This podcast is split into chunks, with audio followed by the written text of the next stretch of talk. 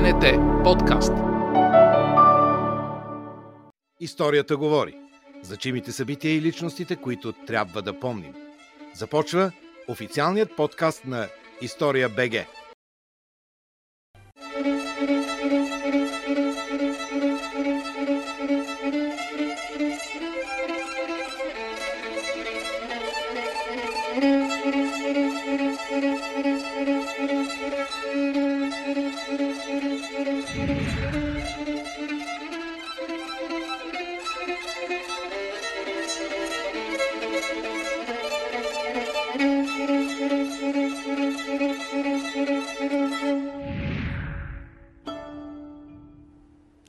Добър вечер и здравейте! Започва поредното издание на История БГ.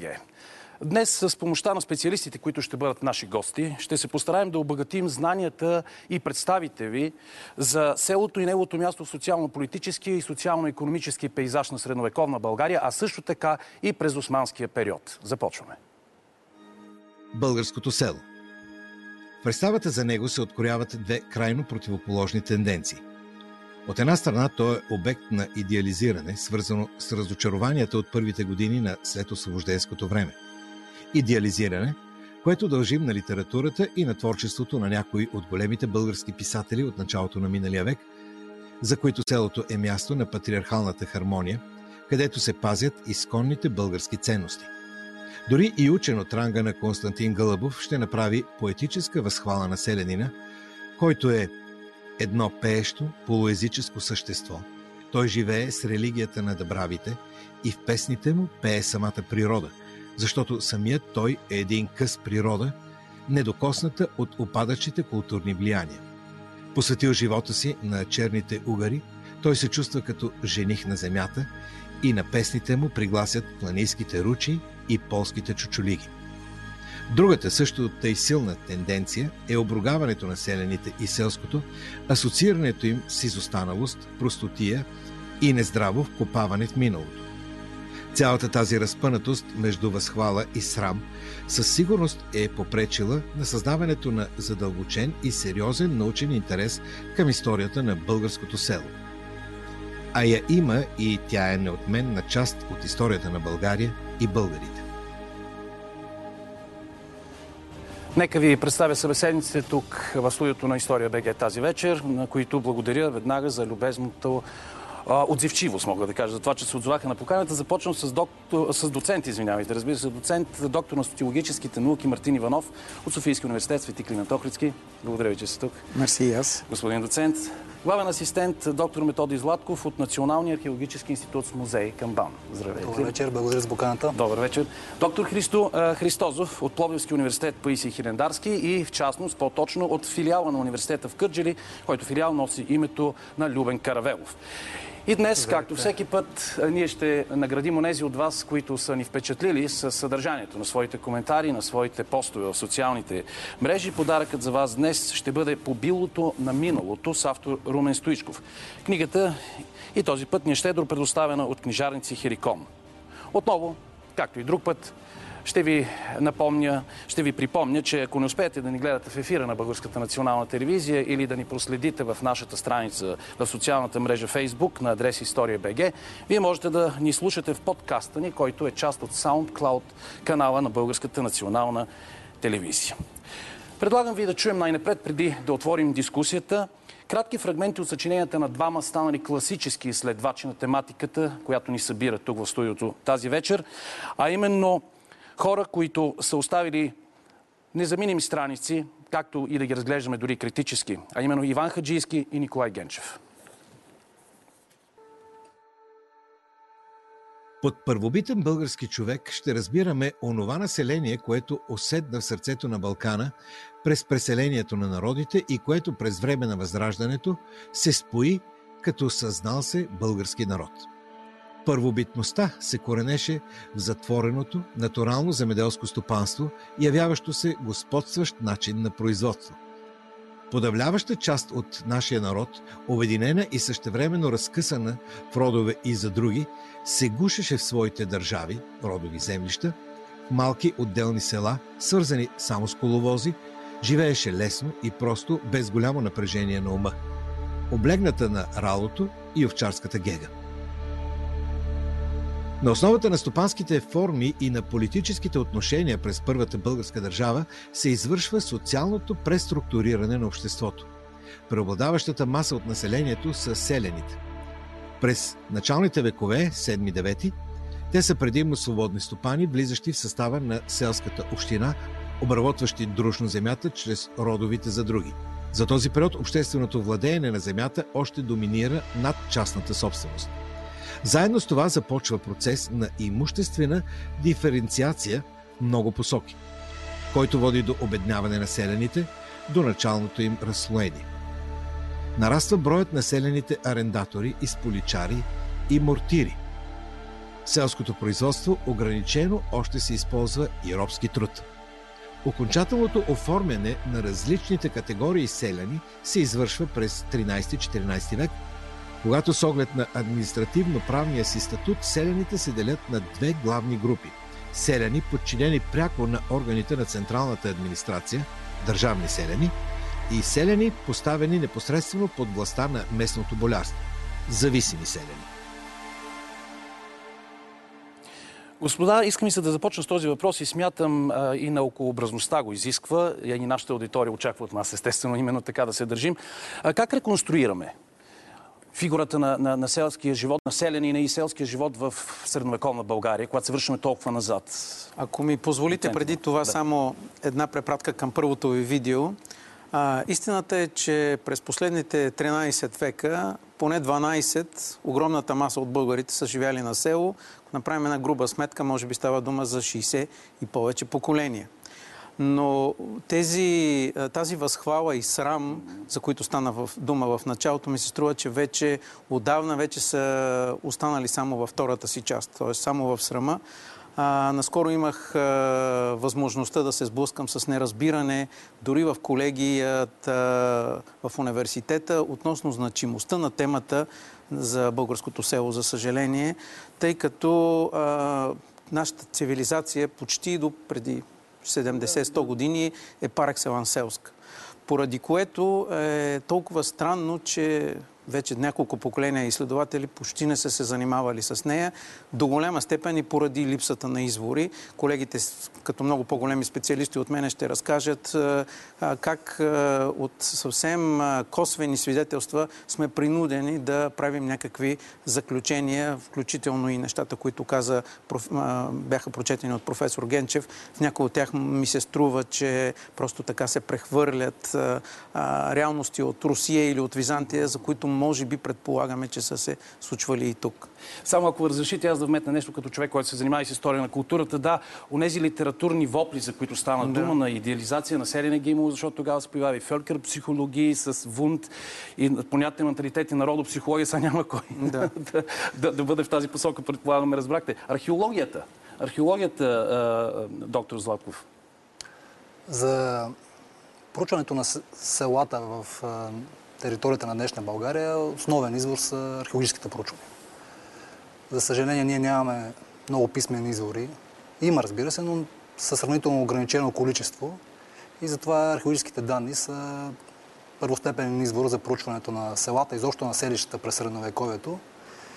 И те са и извор, който може да се увеличава и се увеличава прогресивно през последните години, особено последните 20 на години. Т.е. те се натрупва с доста голяма информация, която се обобщава и ще бъде обобщавана тепърво. Знам, че имате някои много ключови обекти, като например село Хотница или беше едното, в което се купа. Ако може малко така по-детайлно да ни кажете за обектите, които са важни. Като цяло не са били приоритет на българската археология, т.е. рядко или почти изобщо нямаме даже редовно проучвани села като такива обекти. Те се проучват във връзка основно с спасителни проучвания археологически, които с връзка спасителната археология се прави, когато обектът така ли е застрашен от съвременни строежи, магистрали, язовири и т.н. Благодарение на тези проучвания обаче ние имаме проучени поне Хотница, която споменахте, реално е всъщност основното село, проучено от Северна България от периода 13-14 век и най-голямото и публикувано до сега. Разбрах ви, доктор Христозов, спомена се вече, доцент Иванов каза колко са малко изворите и беше потвърдено. Вашата перспектива и вашата методика, когато реконструирате средновековното българско село? Всъщност, селото през османския период е доста добре документирано, тъй като османската администрация и османската бюрокрация така остават един доста сериозен масив от документи в различни архивохранилища.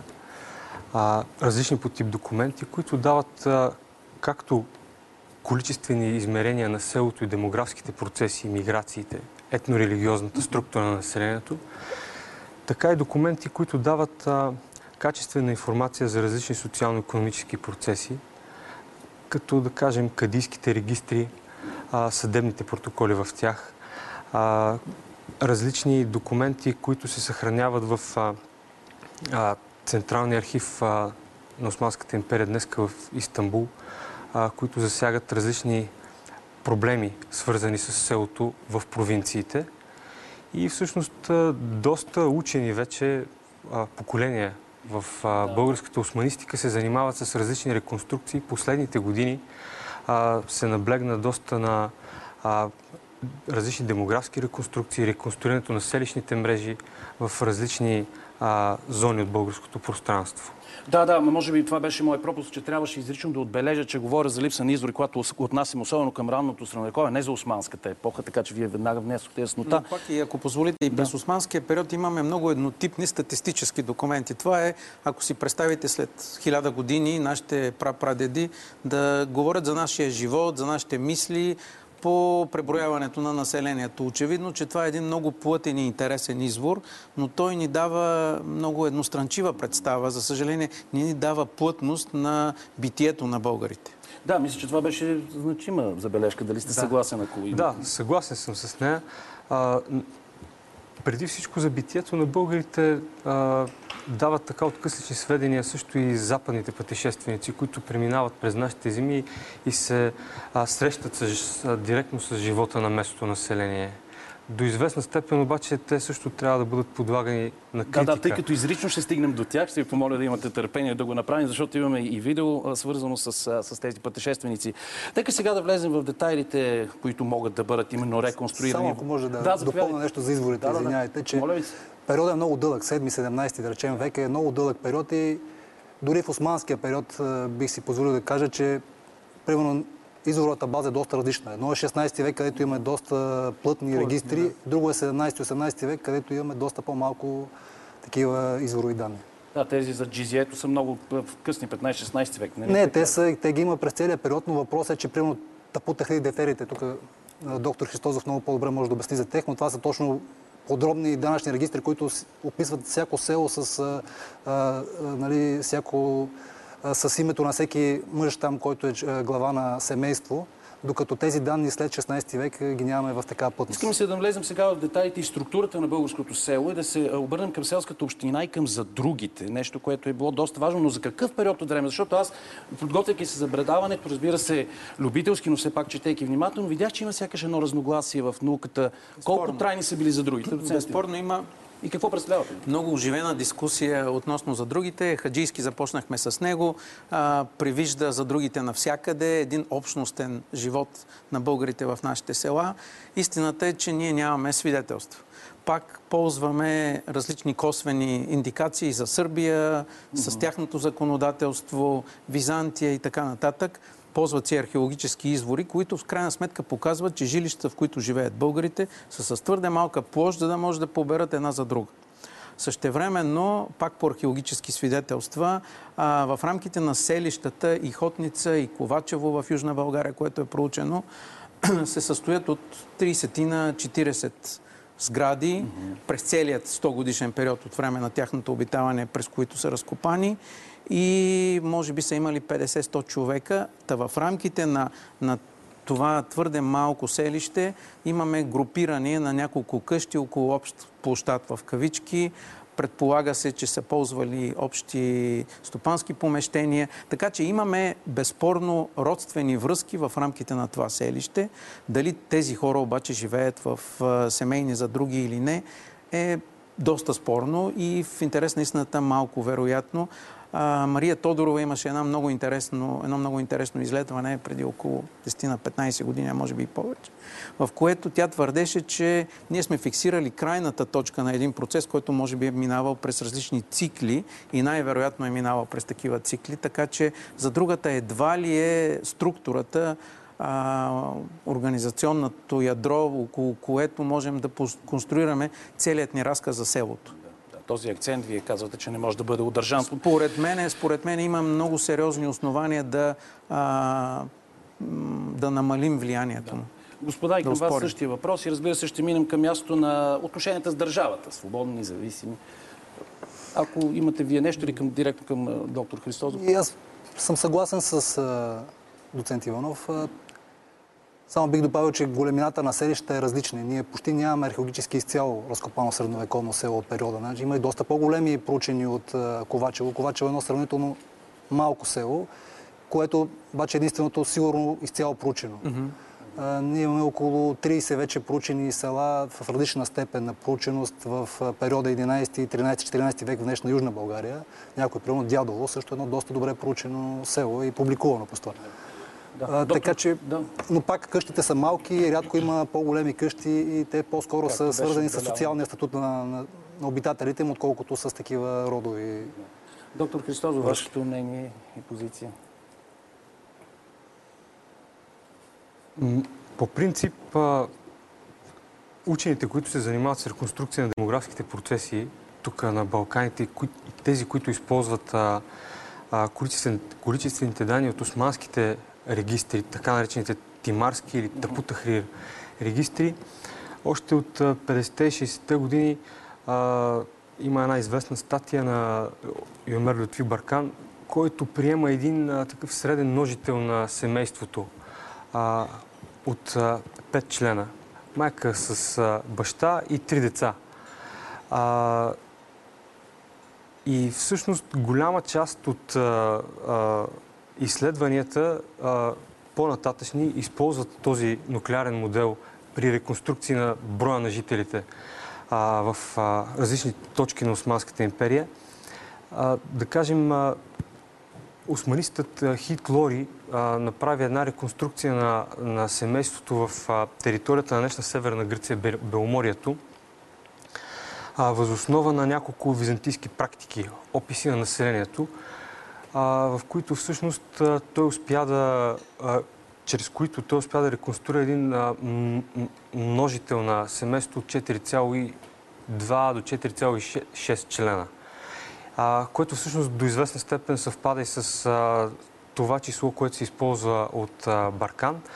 И всъщност за другата може би се появява в отделните части на Балканите и на империята въз основа на различни социални и економически процеси, развитието на чифликчийството през 18 век, нуждата от по-голяма работна ръка и прочие тенденции, на които трябва да се обръща естествено внимание и да се гледа всъщност и локалната картина каква е и евентуално да се използват документи, да ви върна към средновековието, то към ранното и сега да видим тези отношения, за които чухме и Николай Генчев да говори, а именно големите категории на свободни, на зависими селени, да изясните това така наречените, разбира се, отроци, парици или прици от паройкос, както и ще ви помоля. Аз съм сигурен, че колегите ще са много по-точни в определението на различните категории. За мен обаче от социална гледна точка това, което е важното, че за разлика от европейските селени, през по-голямата си част, българските селени са фактически свободни.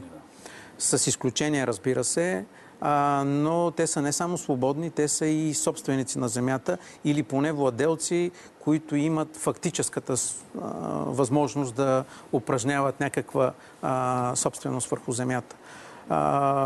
Тя, знаете, според османското законодателство принадлежи на държавата, на султана. Селените са нейните владелци, но в крайна сметка те са фактическите държатели на тази земя. Те решават с какво да се засее, по какъв начин да бъде обработена, имат правото да я заменят, да я залагат, да я продават. Те са във владение. Те са практически собственици, което има огромно и много важно значение за това по начина, по който се формира българското и средновековно, и по-късно средновековно през османският период българско общество. Да, искаме се още малко да кажем за, наистина за средновековието, може би от вас, доктор Христозов, и оформянето на категории селени. Дали, както каза Николай Генчев, към 13-14 век вече те са ясно оформени. Едните са напълно, са в зависимост от държавата, но са свободни, другите са зависими от боляри или клириците от манастирите. Също, може би Методий може да кажа. Може би добре, да, извинете. Ако... Да, това са реално основните категории, както Генчев ги е казал, държавните са реално свободните селени, които те плащат данъци на държавата. Не плащат през посредници, през боляри или други, или манастири, примерно, данъци на други институции. Това са свободните селени. Да. Има, разбира се, категории, които с цели села по някакъв път са давани на манастири и на отделни владения на някои родове, примерно. Специално за 11-12 век това е почти със сигурност, че в българска Тракия, имало села, които са били давани на определени богати византийски родове, особено свързани с комнините и с някои близки до тях. Благодаря ви. Сега да преминем и към следващото видео, което ще ни потопи в, в онази атмосфера на жилището, облеклото, храната. Обръщайки се към тези основни измерения в бита и населението от средновековното българско социокултурно пространство, ще продължим дискусията. Несъмнено, жилищната архитектура дава най-ясна представа за класовото разслоение на българското общество през 12-14 век. Обикновеният народ живеел в землянки, полувкопани в земята, покрити с слама или тръстика. Землянките се състояли като по правило само от едно помещение. Полезната им площ е някъде между 10 и 20 квадратни метра. Византийският писател Григорий Антиох с презрение описва тези. Задушни колиби, малки хижи от тръстика и всякакви други храсти, дело на пестеливи и науки майстори, които изобщо не познават съразмерността. Селата, землянките и принадлежащите им стопански постройки, обикновено това били леки навеси, били разхвърляни отново без всякакъв план на сравнително голямо пространство. При средновековното село, при Хотница, землянките отстоят една от друга на разстояние от 7 до 20 метра. Византийските историци често бележат, че българите се обличали в овчи кожи. Презрителният им тон подсеща, че се касае за облеклото на обикновените хора. Григорий Антиох пише, че българите се обличали в ямурлуци и агнешки кожи, а един византийски поет от 14 век допълва, че ямурлуците се правили от дебела плъст и на върха завършвали с качулка. Никита Хониат допълва една важна подробност. На краката си българите носили обувки, съшити от парче телешка кожа, връв и парцали. На главите си българите обикновено носили калпаци. През 11 век, според Теофилакт Охридски, главите на бедняците били покрити с кече. По-късно тези калпаци, ромеите ги наричали калиптри, се съшивали от кожа и даже в Византия били известни като българска направа. Изворите дават да се разбере, че през средновековието се е дяло малко. Веднъж, най-много два пъти на ден. Бедните българи се хранили само веднъж, като основната им храна бил хлябът. Правили го толкова голям, колкото воденичен камък, че един хляб бил достатъчен за 10 яки мъже да се нахранят до насита. Имало, разбира се, изключения. През 11 век Теофилакт Охридски разказва за един прочут лакомник сред българите, който изяждал 8 големи хляба, какъвто имат обичай да правят българите, а друг път изяждал цял овен и пак усещал глад. Тук ми се иска да уважим въпроса на една от нашите зрителки, Катерина Демирева. Какви връзки съществуват между градовете и селата в средновековната българска държава? Можем ли да говорим за това? Това е много важен въпрос. Всъщност той е основополагащ за разбирането изцяло като цяло на селищния модел и в българската средновековна държава, и изобщо където и да било. Защото не може да има град без селска периферия. Реално, за да има град, той трябва да бъде център на нещо. Той трябва да бъде център на периферия, той трябва да бъде централно място. Не, така наречена провинция в римски времена. Колкото по-голям е един град, толкова по-реално, колкото по-голяма е периферията, толкова по-голям е и може да нарасне един град. И разбира се, археологическите находки потвърждават вероятно това, което казвате за префейта доктор Христозов. Всъщност и през османския период селото всъщност храни близко стоящия град и селския хинтерланд е изключително важен. От там има непрекъснат приток на храни, развива се търговията и по този начин паричните отношения в самото село, тъй като голяма част от данъците, които трябва да плати селянина, са парични. Той трябва да продаде, да реализира част от продукцията си в близкия град. Всъщност голяма част от градовете са така и разположени по различни важни пътни артерии. По този начин селото също участва в изхранването и на предвиждащите се армии, и посредством различни категории население, като джелепите, да кажем, голяма част от продукцията, произведена от българското село, овце в случая, свързани с джелепчисто, се реализира на пазарите в Истанбул. Да. Доктор Златков, какви конкретни, примерно, в момента бихте дали като образец някакъв археологически находки, артефакти на нашите зрители, за да почувстват атмосферата на бита, за който говорим, жилище, облекло? Да, реално археологията наистина е най-добрият избор, който може да даде практическа представа за жилищата, за бита на хората. От средновековието и изобщо пред тия периоди, които са по-малко извори писмени от тях. Включително и за османския период, където ние също вече копаеме такива села, които са от 16-17 век и които имат такава и дават много добра представа за това нещо. Общо дето селата има такива, които са с такова като Хотница, където имат реално около 5-6 метра около тях, което означава, че къщите са били с дворове. В един двор, освен къщата, която обикновено е малка, има и стопанско помещение, има и зърнохранилища. Обаче има и села, където къщите са плътно разпределени, което реално горе-долу зависи от какъв е терена и колко голяма е била площа, където е могло да се засели. По-равна площ, където е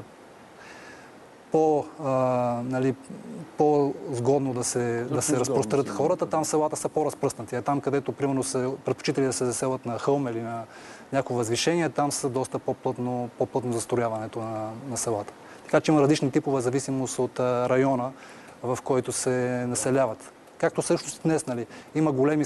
Разликата между село и село е много голяма. Има малки села, има големи села, има села, които са купни, т.е. на едно място са разположени всички къщи, има села, които са разпръснати на отделни махали, на отделни къщи. Какво ни казват въпроса към всички, с каквото можете да допринесете? Защото вие, мисля, доцент Иванов, се сетихте преди да започне разговор в студиото за Георгий Антиох, не мисля да ни бъркаме, който се оплаква от Сердика заради лошата храна, дори въгления хляб. Простите къщи със сламените покриви. Ще да опитам, наистина ли картината е толкова мизерна? Значи, сигурно някой от, предполагам не много, но все пак някои от вашите зрители ще се изненадат, но нашата представа за българската селска къща, която имаме от нашите възрожденски селища, в тяхната, подчертавам, музейна репрезентация с стъкла, с двойни дограми и така нататък, което в интерес на истината е доста далеч от истината, няма почти нищо общо с бита на нашите прапрадеди. Колкото и да са семпли изворите, е ясно, че нашият бит, селски бит, пък и до голяма степен и в градовете, които в голямата си част, включение на столичния град, са селски градове, бита е много семпъл, много прост. Което според мен, разсъждавайки върху тези теми малко повече от социално-историческа гледна точка, си мисля, че плод на една култура на бедността, част от един по-голям философски поглед върху живота на българите. Те живеят в едно типично аграрно общество, в който рискът от глад, от провал на реколтата, суша, киша, градушка и така нататък е много висок, дори до прибирането на реколтата. Поради което селяните са възприели един модел, който е осветен от традицията, проверен през десетки поколения на сигурни практики, които не дават много излишък, но гарантират един минимум далеч от риска за глад и за гладна смърт. Така че може би по тази причина по българските земи поне аз не съм срещнал нито едно свидетелство за някакъв масов глад от типа на ирландския, на финландските или на какви ли не други в Централна и в Западна Европа. Това може би се дължи и на по-умерения климат и на почвените особености, но при всички положения се дължи и на този, как да кажа, класически модел, който възприемат българите, което е свързано с много по-голяма консервативност, с много по-семпост на бита, отказ от всякакви излишъци и нововъведения и промени, тъй като те поставят под риск основното. Оцеляването и възпроизводството и предаването на следващото поколение. Има и второ, може би допълващо, едва ли конфликтно обяснение. Българите живеят в една доста така гореща точка на света. Непрестанно са подложени на различни нашествия, османско нашествие и така нататък, поради което те изграждат един рефлекс да не показват. И го има и в западните пътеписи, които минават от тук, също се вижда това нещо. Дори те да имат средствата и възможностите за малко по-добър бит. Те са склонни да се откажат от това, за да не парадират и да не привлекат разбойници, данъчни чиновници или който и да е друг, зависта на околните.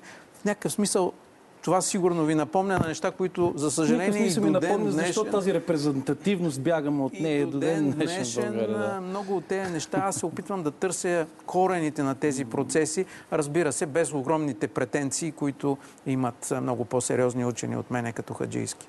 Благодаря ви, господа. Ако ви имате да добавите, ще ви дам възможност след малко, но нека вече наистина да си влезем съвсем легитимно в османската епоха, за която стана дума много пъти, като ще минем през промените в селищната структура, настъпили след установяването на османската власт и на новата обществено-политическа и економическа система, наложена от нея, които промени продължават да са предмет на изследване, но и на дебати, на спорове в науката.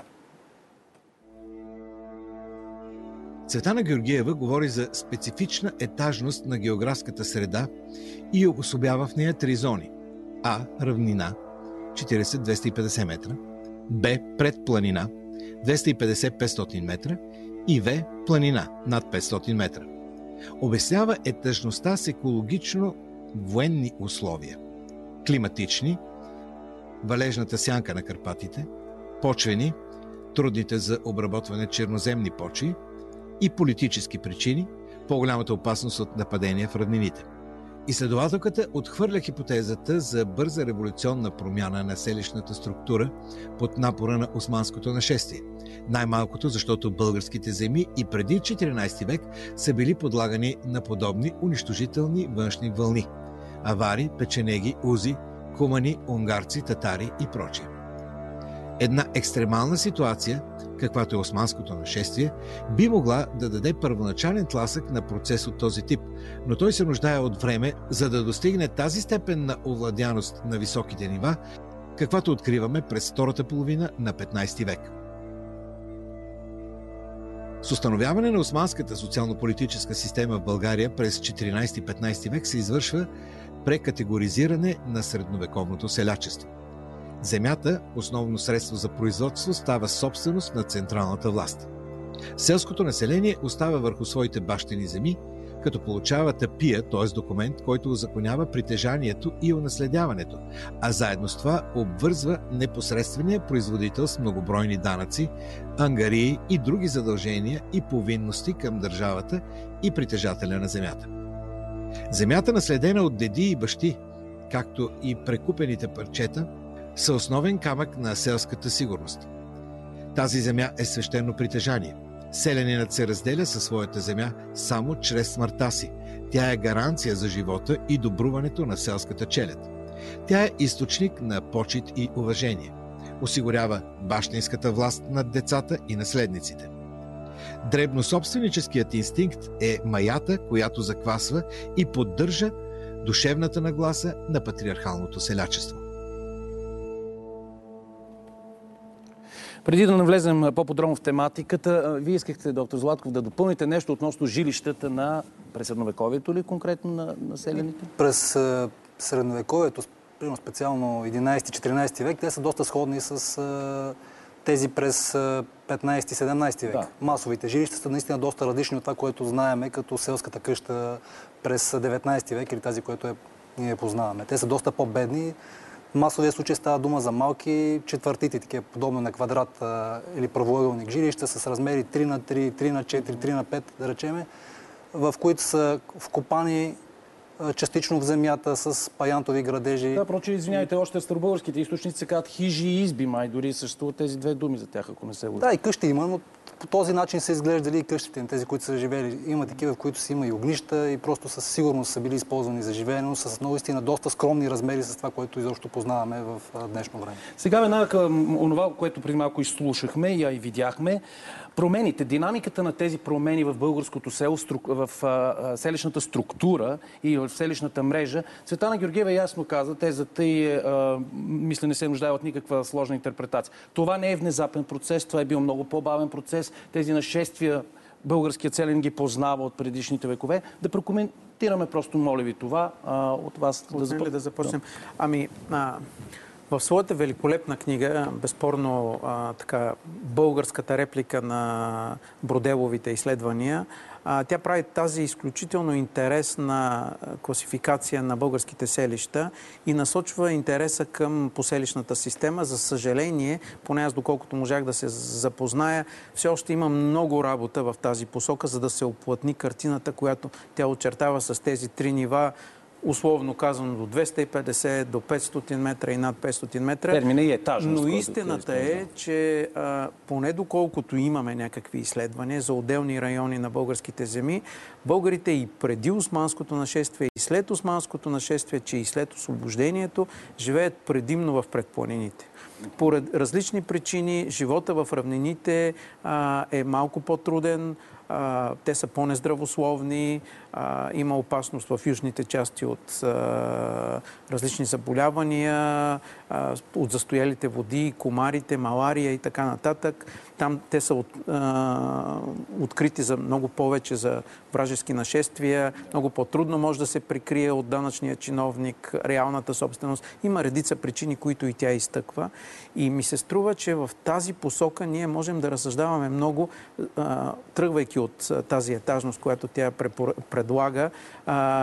И факта, че българите живеят предимно в предпланините, да си дадем сметка, че те живеят първо в малки селища. Да. Говорихме вече 30 на 50 къщи. Тоест, поддържате ли това понятие микроскопичност, което се отнася към българското? Да, в някакъв смисъл се опитвам даже да го наложа. Тази микроскопичност на селищата, които отстоят сравнително далече едно до друго. Значи, това са едни хора, които живеят в един много тесен затворен свят, не откъснати от външния свят, но възприемайки външния свят като враждебен. Отношенията навътре в селската общност, както видяхме вече до голяма степен между роднини, близки, далечни, са много топли, сърдечни, на взаимопомощ. Дори да не е за друга, отношенията вътре в семейството са на много... Но ако разрешително към външния свят са антагонистични. Но към външния свят са изключително антагонистични. Той всъщност в крайна сметка идва в селото или под формата на данъчния чиновник, или под формата на завоевателя, или под формата на държавния служител, който идва да събира през средновековието българи за армията. Тази мобилизация, която следим и ние в наше време в друг контекст. Така че... Обяснението е съвсем логично. И втората половина на този феномен, според мен, е, че макар селянина да бъде практически собственик на земята, той знае, поне в Османската империя, че в крайна сметка той е владелец и има с някой, с когото той дели приходите си, който неминуемо не е долюбван. Никой от нас не би се радвал и не би обичал вълка, с който сме принудени да споделяме своята вечеря. Да, даже прочетох, че се правят такива някакви корелации или дори каузални връзки, че може би някакви проблеми с междуличностното доверие и до ден днешен, като чертана на, ако говорим на социокултурния ни пейзаж.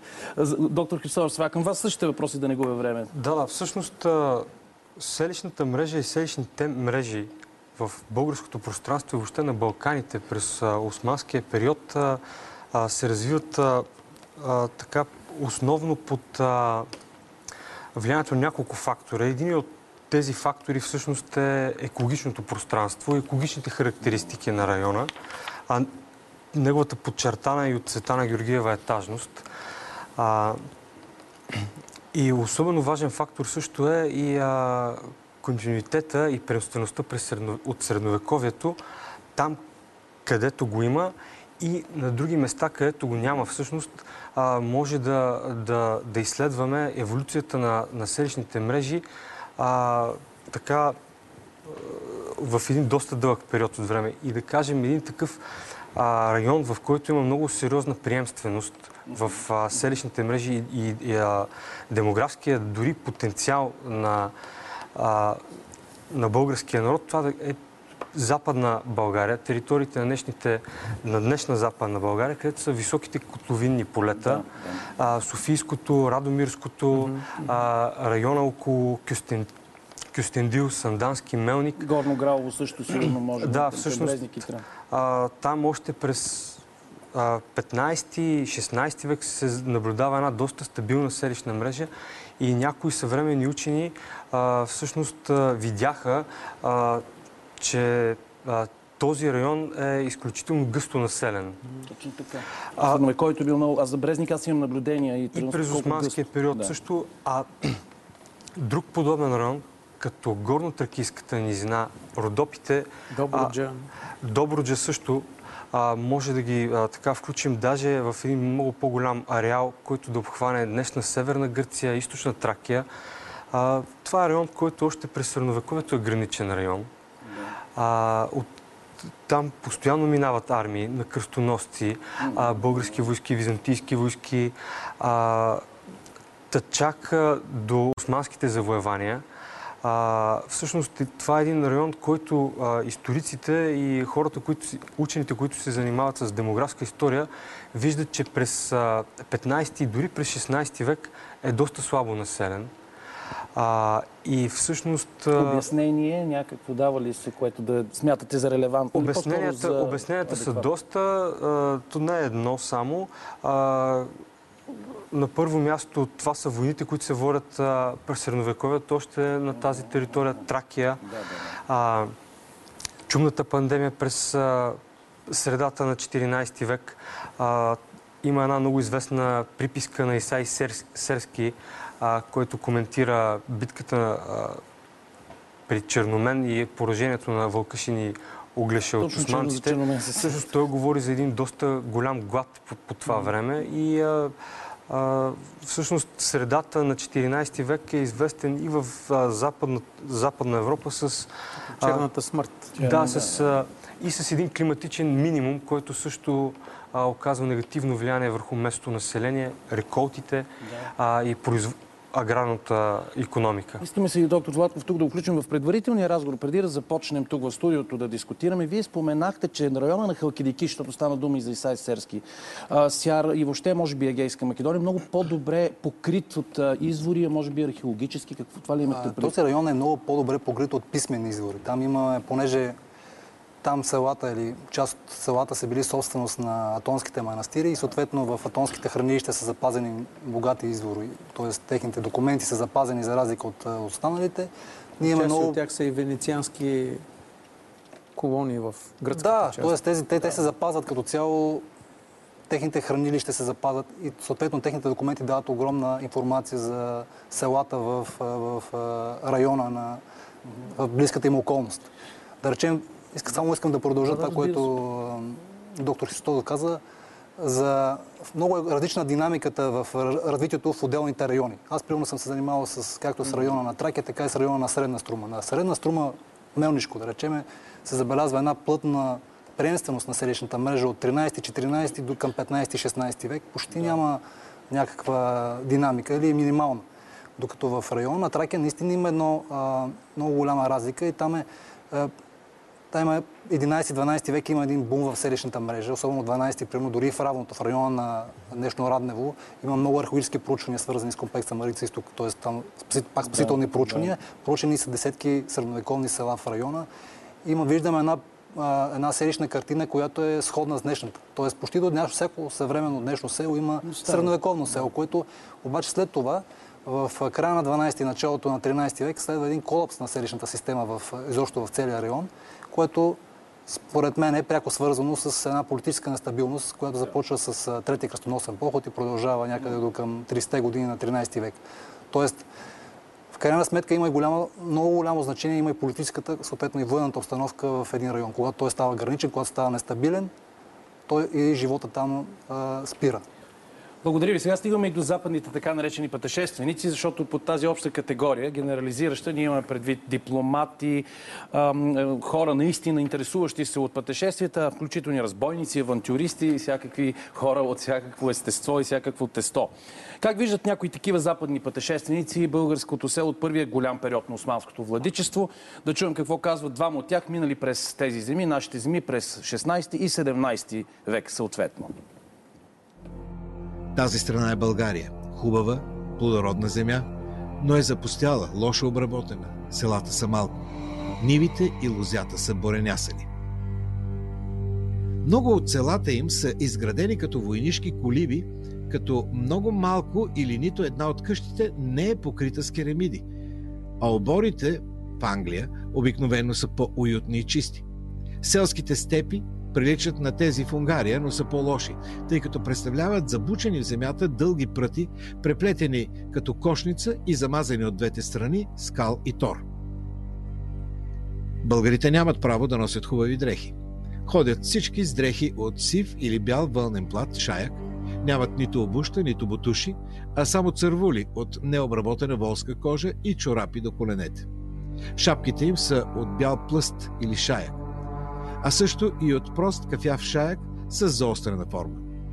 Мъжете нямат горна дреха, ходят само по риза, зиме и лета. Тук в село Клисура намерихме провизии, ечемик, сено, кокошки, погачи. Друг хляб, освен погачи, нямат. Във Вакарел намерихме сено, ечемик, вино, яйца, най-необходимото, и тук имат само погачи. Във Ветрен намерихме хубави плодове, круши и погачи, също и кокошки, ечемик, сено и вино. Всички носеха за продан погачи, сено, ечемик, кисело мляко, извара, месо, а също така и круши. В много къщи имаха собствено вино за продан, младо винце. Намерихме вино, хляб, сено, ечемик, кокошки, погачи, круши и свине. Да, в това свидетелство крушите се споменаха 3 пъти. Естествено, че се впечатлява, че има хубав пресен плод, но иначе картината изглежда само с една дума някак доста мизерна през очите на тези пътешественици. Но вие, доцент Иванов, искахте да започнете с едно допълнение към предишното. Да, исках да започна с едно допълнение, даже може би с 2, ако ми позволите, ако времето позволи. Първият е свързан с храната. Ако можем да се доверим на изследователи по темата, възприемането на новите американски култури, картофи, домати, чушки, царевица отнема между 3 и 400 години. Възприемането на османския костюм и замяната на средновековния костюм, доколкото можем по-малкото ктиторски портрети на по-ниша аристокрация в кавички през османския период време да съдим, отново отнема около 300 лет. Да, и по рисунките на пътешествениците. Така че нещата при нас се случват изключително бавно, много трудно и препращам към онзи модел. А втората ми важна добавка беше във връзка с казаното от доцент Христозов за демографията. Според мен е един много важен фактор. Ние нямаме точни и сериозни изследвания и не можем да имаме за колко са били българите през 681 или 1300 година. Но имаме някакъв порядък, който не е в десетки милиони, не е в даже няколко милиона. Става въпрос, може би, за около милион, милион и половина. Говорим за днешните български земи, тези 11 000 квадратни километра, което означава една изключително ниска гъстота на населението. Говорим за 5 до 10 души на квадратен километър през средновековието. През 15-16 век вече имаме стана дума за османски избори. Може би отива на 15-16, след което следва така наречената малка ледникова епоха през 17-18 век. Може би се връщат назад и към освобождението, когато вече имаме по-нормални източници, говорим за 30. Още през късното средновековие в Западна Европа говорим за 50, 60, 70, във Франция, в Холандия, души на квадратен километр. Тоест говорим за една популация, която живее в малки селища, отдалечено един от друг, с ниска гъстота, почти не се познава, с много земя и малко хора, което до голяма степен се да обяснява и този екстензивен модел. Ние не говорихме и за икономиката. Екстензивен модел на обработване на земята без карването на нови технологии, без наторяването. Какъв смисъл да наторяваш земя, като можеш просто да минеш на съседната нива в рамките на селското землище, да я обработиш нея. Тази двуполна система, половината се обработва, половината почива, или триполната на три се дели. Това е един много важен елемент от този голям модел на българското село, който според мен започва да се оформя от нещата, които говорихме тази вечер. Да, господа, и към вас, разбира се, да продължите. Чухме пътешествениците. Давайте с това как изглежда българското село според реконструкцията от този период. Всъщност, аз пак бих искал да се върна на Тракия, защото тя може би е най-така динамично развиващата се територия с изключително ниска гъстота на населението. Началото на 16 век около 4 и 5 души. Подобен е случай, между другото, и с Сахара, или Финландия. Подобен е случай с източна Тракия, Санджака Визе. И основните канали на идване на население, това е колонизацията на мюсюлмани. И дали механична, дали стихийна, може тук много да се говори. Но през 16 век виждаме в района също учени наблюдават приток на християни вероятно от високите и по-гъсто населени западни котловини. За които вече говорихме. За които вече се спомена. Има такива податки в населението на Пазарджик, да кажем, идват такива християни от района на Якоруда, от християни от района на Неврокоп се установяват около Хасково. И всъщност това така искам да направя една препратка с този екстензивен модел на земеделие всъщност. Тракия и района го предлагат, защото просто са доста опразнени през късното средновековие. И всъщност през османския период до известна степен този демографски вакуум привлича доста население в района. Основават се нови села. В османския регистров материал се споменават за селища, които се създават в границите на други селища. Процесът е свързан също и с доста сериозно обезлесяване, с което се ангажира дори централната власт. Обезлесяването в Тракия дори се споменава в един закон за еничерите от началото на 17 век, за това, че част от еничерския корпус е ангажиран също с съблюдаването на държавните гори, така, защото през последните няколко десетилетия са превърнати голяма част от тях в ниви. И султана няма къде да ловува. Ямболско е едно известно място за лов. Ако доктор Златков не иска да добави, не защото наистина времето напредна, да уважим още един от нашите зрители. Само накратко ще кажа, че принципно все пак няколко път се каза, че селата са около 35-40 къщи, но имаме със сигурност и по-малки и доста по-големи села. Това го хващаме както по писмените извори от 15-16 век. Нали? Примерно 16 век в Мелнишко със сигурност имаме села с над 1000 души. Села. Имаме такива с по 2-3 семейства. Нали? По същия начин археологически 12 век със сигурност имаме села, които са проучени над 100 къщи, които са съществували по едно и също време. Тоест, все пак селищната картина е била по-различна. Нали? Имало е и по-големи, и по-малки села. Говорим за феномена на роенето, нали? Не бъркам. Да, роенето се получава, когато просто населението се увеличава. И тогава се отделят от него отделни семейства, които образуват отделни села. Искаме се, ако можем за една минута, наистина да отдадем така дължимото уважение на господин Костадин Панайотов, който задава следния въпрос. Какво е било образователното дело в българските села под османска власт? Предполага се в този период. За по-нататък, разбира се, знаем. Това, разбира се, да, знам, въпросът е така. Въпросът е труден. И всъщност не е труден, просто очевидно е, че нивото на образованост в българското село е сравнително ниска. Тя изобщо е ниска и в българското общество.